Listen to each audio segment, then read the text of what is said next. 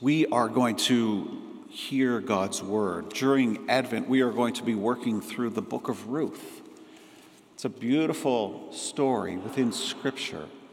It tells a powerful message. As we hear it this Christmas season, um, we are going to listen to it. So you don't need to find this in your Bibles because we're going to have a series of readers who will help us hear the story of Ruth. I'd like to invite those readers now to read Scripture for us. Once upon a time, it was back in the days when judges led Israel, there was a famine in the land. A man from Bethlehem in Judah left home to live in the country of Moab with his wife Naomi and his two sons. The man died, and Naomi was left, she and her two sons. The sons took Moabite wives. The name of the first was Orpah, the second, Ruth. They lived there in Moab for the next ten years. But then the two brothers died as well.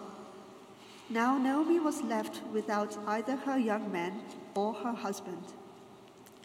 One day she got herself together, she and her two daughters in law, to leave the country of Moab and set out for home.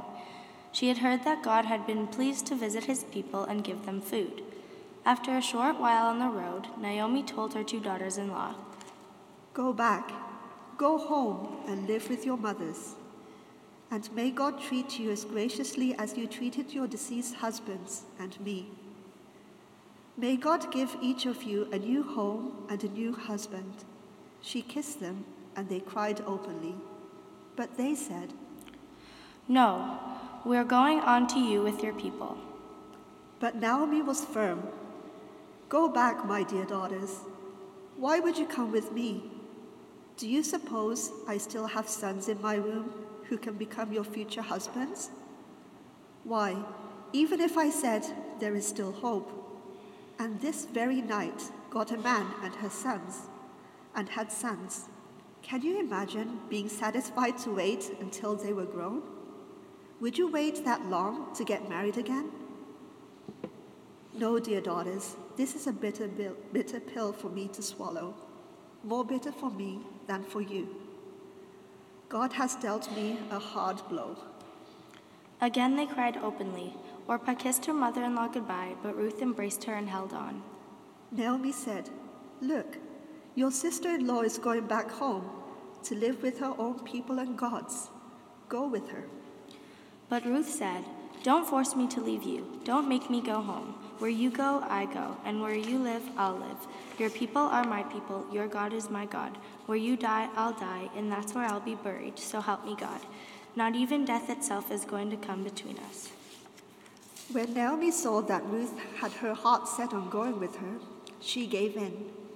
And so the two of them traveled on together to Bethlehem. When they arrived in Bethlehem, the whole town was soon buzzing.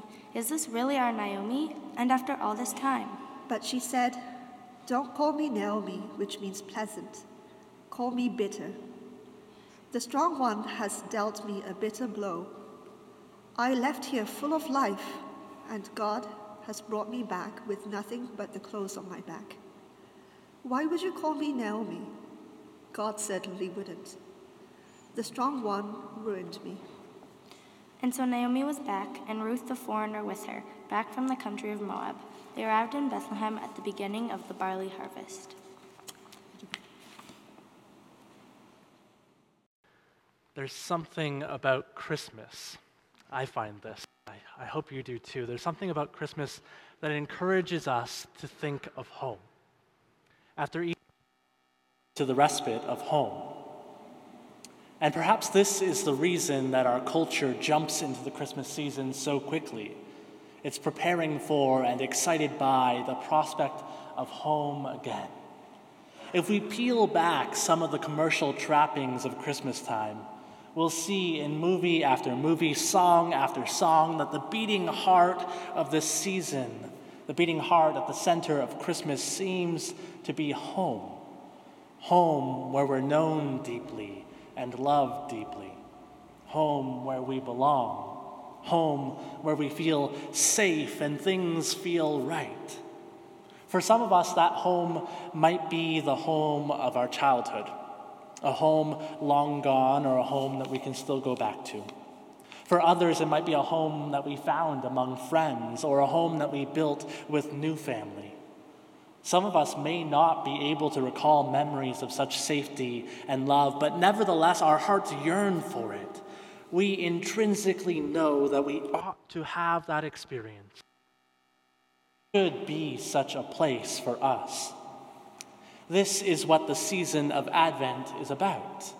It's about naming our longing for home together, sitting and lamenting that we have sometimes been dragged so far from the people and places that we call home, that our world has been so distorted from the home that it should be for all of creation, and longing for the day when each of us, and indeed all things, will find home again with our God where love will be abundant and fear, sorrow, and shame done away with for all time, the home we were made for.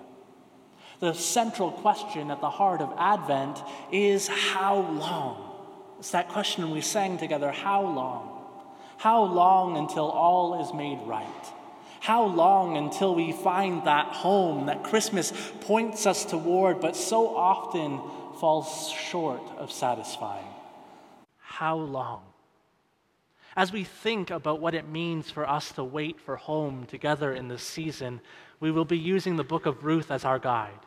Ruth is a story about finding home, purpose, and belonging again. It's a story about the journey that takes us far from home, even when it's not actually that far at all. And it's about the ways that we share in God's work of setting all things right again. And as you heard this morning, the book lay in showing the depth of the despair that Naomi and her family experienced. How much their home wasn't really home at all. As it says, there was a famine in the land. Now, a famine is bad enough, but the next sentence actually makes it clear how bad this famine is.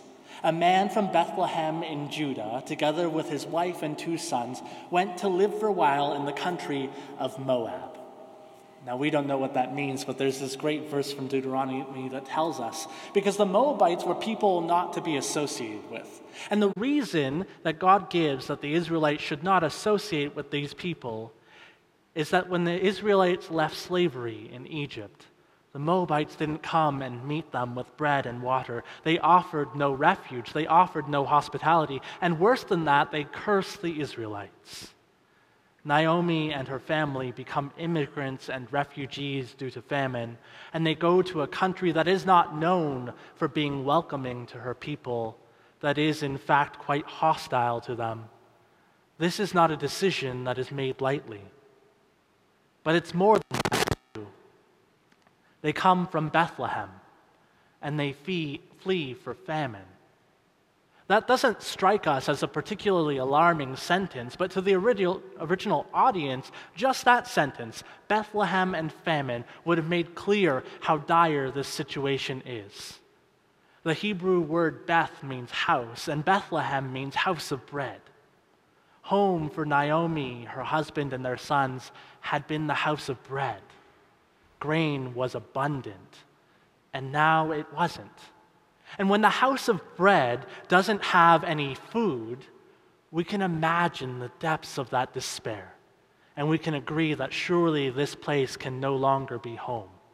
Something is awfully wrong in the world of this story. So Naomi looks for home elsewhere, and for a time it strangely seems as if she finds it in the land of Moab. Moab, where her sons now have wives. But that lesson we learned about Bethlehem and how words and names have meanings, it comes up again and again. And we'll soon discover that every, every word in this chapter of Ruth has a meaning that is supposed to point us toward what will soon happen. Naomi's name, which means winsome or pleasant, would soon no longer be true, even as Bethlehem's name was no longer true her very identity shifts as her sons. And get this her sons, one of them is named weakening, and the other one is named perishing, right? Sons, weakening and perishing, they die. And as they die, as their names are fulfilled in them, Naomi's name has to change too. This winsome, pleasant life that was promised to her at, with her name was no longer the case. No, her life was a bitter life, and she resolves that she should not share this bitterness unnecessarily with her daughters in law. No, she will return home, home to the place of famine that once held feasting, home to the place of her marriage, now a widow, home to the place where her sons were raised, now childless. She is returning home to no home at all. She could have hardly realized how much worse things could still get when she left Bethlehem in search of food. We each, in our own ways, know this part of Naomi's story. We can recount the times and places in our lives when we felt alone and then we quickly realized how much more alone we could feel. We can recount the times and places when things seemed dim, and we soon discovered how dark this world could yet be. We have experienced the depths of sadness, despair, suffering, and hopelessness. We in the church have been told that we were formed in the image of God, that God called us good and very good. And then we experience the pulpit mic. Let's do that. And then we experienced the loss of loved ones, experienced a lack of belonging. Perhaps we even experienced rejection and disappointment in this community of God's people. And we have wondered is this how God treats good and very good things? Perhaps I'm not so good after all, or maybe God isn't so good either. We live in an age where the youngest generation has taken on the mantle of advocating for environmental action so that they can have a world to grow old in, so they can have a world to call home themselves. We live in a society where, from suffrage to civil rights to the ongoing conversation with Indigenous people in Canada, it is the marginalized that have to raise their voices to seek acceptance, belonging, and respect for themselves so they can feel at home in this world. Like the world of our text, something is awfully wrong with our world too. So we sit and we linger and we long for a better home. And we know that it's like nothing that is behind us because in every generation that we have passed through, people have always sat and always waited and always dreamt of a better home. And this is not because we humans are just such ungrateful, dissatisfied people. This is actually because God has set eternity in our hearts. God has set love and justice, grace and truth as the highest ideals. And we do not see them in so many places where we live and we work. And we know that we were made to be with God, who is love and is truth. And ultimately, we find that our heart is restless until it finds its rest in God. This work, this work of longing for a better country, of imagining a better home, this work has always been the work of God's people. It is because we will not be satisfied with all that is as it is now. It is because we will not accept life on the terms given to us will not agree that the purpose of life is struggle and pain and finally death. It is because of these very things that God is not ashamed to be called our God and promises us home at last in his city. God is proud that we know this world is not as it should be. God rejoices that we long for something more. Our Father delights that we yearn to be home again with Him. And so, in our text from Ruth, Naomi seems to have given up hope for home. Life has somehow gone from bad to worse, and she's being quite realistic as she pushes her daughters in law away from her. They still have reason to hope. But without a husband, without sons, without people and place to call home any longer, she can see no good left in her future. She is so close to her despair, that the darkness, it just overwhelms her. We, as readers of this story, as listeners, have the privilege to see that little spark of hope that is Ruth's response to her mother in law. Don't urge me to leave you or to turn back from following you. Where you go, I will go. Where you stay, I will stay. Your people will be my people. Your God, my God. Where you die, I will die. We can see how this response from a Moabite woman to an Israelite is the very offer of hospitality and friendship that the Moabites once denied the Israelites. In this small action of love and hospitality, a great wrong in the world is being healed and mended. A wrong is being made right. In this small action, we can also see that Naomi will not be alone, that at the very least, she will have the company and abiding love of Ruth by her side. But for Naomi, even Ruth's abiding presence does not seem to give her reason to hope. No, when Naomi returns to Bethlehem, the whole town notices the return of someone who's been gone for years. They remember her. They remember that she left during the famine, and they say, Is this not Naomi? Is this not the pleasant one? But so shaken by recent events, Naomi changes her name to Mara. She says, Don't call me pleasant anymore. Call me bitter instead, because the Lord has made my life very bitter so close to the bitterness of from bad to worse, Naomi shares her utter defeat with her hometown. She offers the lament of her heart, which stops at sorrow and cannot yet imagine hope. The author of Ruth will not allow us listeners to dwell in hopelessness for too long. We don't get to be like Naomi, sitting in suffering Immediately following that despairing note from Naomi, the story tells us the time at which they arrived in Bethlehem, just as the barley harvest was beginning. Bethlehem, the house of bread, far from famine, is going to be harvesting wheat again. The house of bread will find the truth of its name again. What if this can be home after all? What if Naomi will be Naomi again?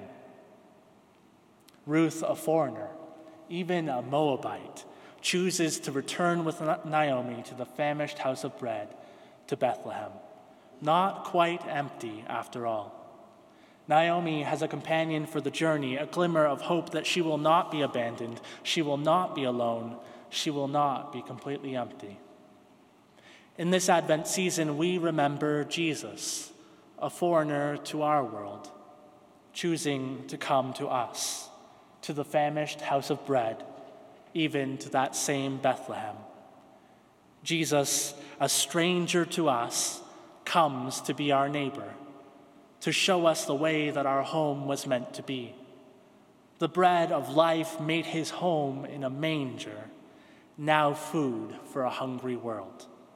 This is the meal we'll celebrate together. More than remembering this old story, we hope and believe that one day it will be made complete. That the world will one day hunger no more because of the food provided by the God who was once that baby lying in a feeding trough. That all will have a home established by our refugee Lord who found that there was no room for him in this world. This is the hope of Advent. And so, as Ruth chooses to remain with Naomi, we see that Ruth chooses hope. She chooses hope for herself and hope for her mother in law. She lives out hope by staying alongside her, even when everything reasonable and rational says to go back to Moab, to find a new husband, to make life for herself as comfortable as it can be. Ruth holds on to hope for Naomi and she gives the gift of hope for home again to her mother in law. In the same way, Jesus comes to us offering us hope, embodying hope in his actions, actions which turn feasts out of meager meals, actions which offer hope of belonging to even the most distrusted, the most unwell, the most dangerous. Jesus holds out hope for the world, we too are invited to live in hope, to choose hope in the way we tell the stories of our lives, to also choose hope in the ways that we interact with others. Like Ruth, to choose simple actions of love where we can offer to people in the most hopeless situations. In small and everyday ways, we can right the wrongs which have scarred people across generations. In our living out hope, we can point to the promise which we believe that there is a place to call home and a people to belong to.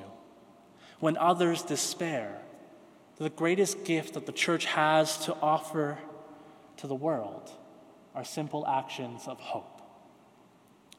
We can do this good work because despite all the troubles of life, we have received the good news of a friend from a far off country who will not leave us. In our times of drought and famine, when family is difficult, when we can name no earthly place as our home, like Naomi, we receive the promise of a faithful presence, even in troubled times. The story of Ruth and Naomi invites us not to abandon hope. Even when it's hard to imagine what God's kingdom could look like in our lives, even when justice feels so far away, even when we feel unsafe and unheard and unwelcome, to choose to hope, even when there is no hope. Because we can remember the story of strangers who chose to become friends. We can remember the story of Ruth and her love for Naomi we can remember the story of Jesus and his love for this world.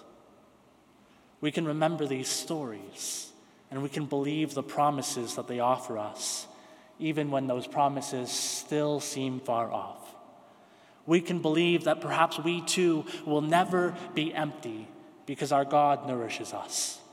Perhaps we too will never be alone because our God, even Jesus Christ, cannot be pressed to leave us or to turn back from seeking us out.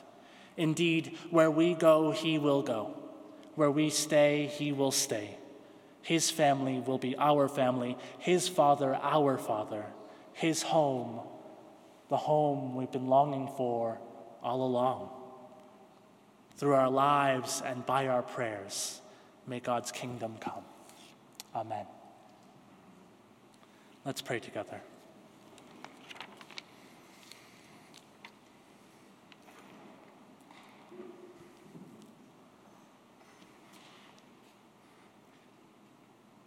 Jesus, we see in Ruth your great, great, great grandmother, this, this woman of faith, this woman of hope, who holds on to hope when others would despair. We see in this lineage of faith the very life of faith that you invite us into. In this Advent season, as darkness grows, as the trouble of life can sometimes come more obviously to the foreground, we pray that you would make us people of hope, that we would hold out hope for our world, hold out hope for our families, hold out hope for strangers who we meet. And that in our holding out hope, we would glimpse your very kingdom breaking into this world. Reassure us of the truth that you are God with us, that you cannot be pressed to leave us, that wherever we go, whatever darkness we find around us, you stay by us, and you are the true reason for our hope. Amen. After the service, there is prayer. In this section, we call transept, those blue chairs. If you are experiencing hopelessness or helplessness, if you can use a little bit more hope and faith in your life, if something's happening and you just want a friend to pray with you, please go and receive prayer but all of us receive this blessing from God. Now may the God of hope fill you with all joy and peace as you believe in him, so that you may overflow with hope by the power of the Holy Spirit. Grace, peace, and mercy be yours this day and forever. Amen.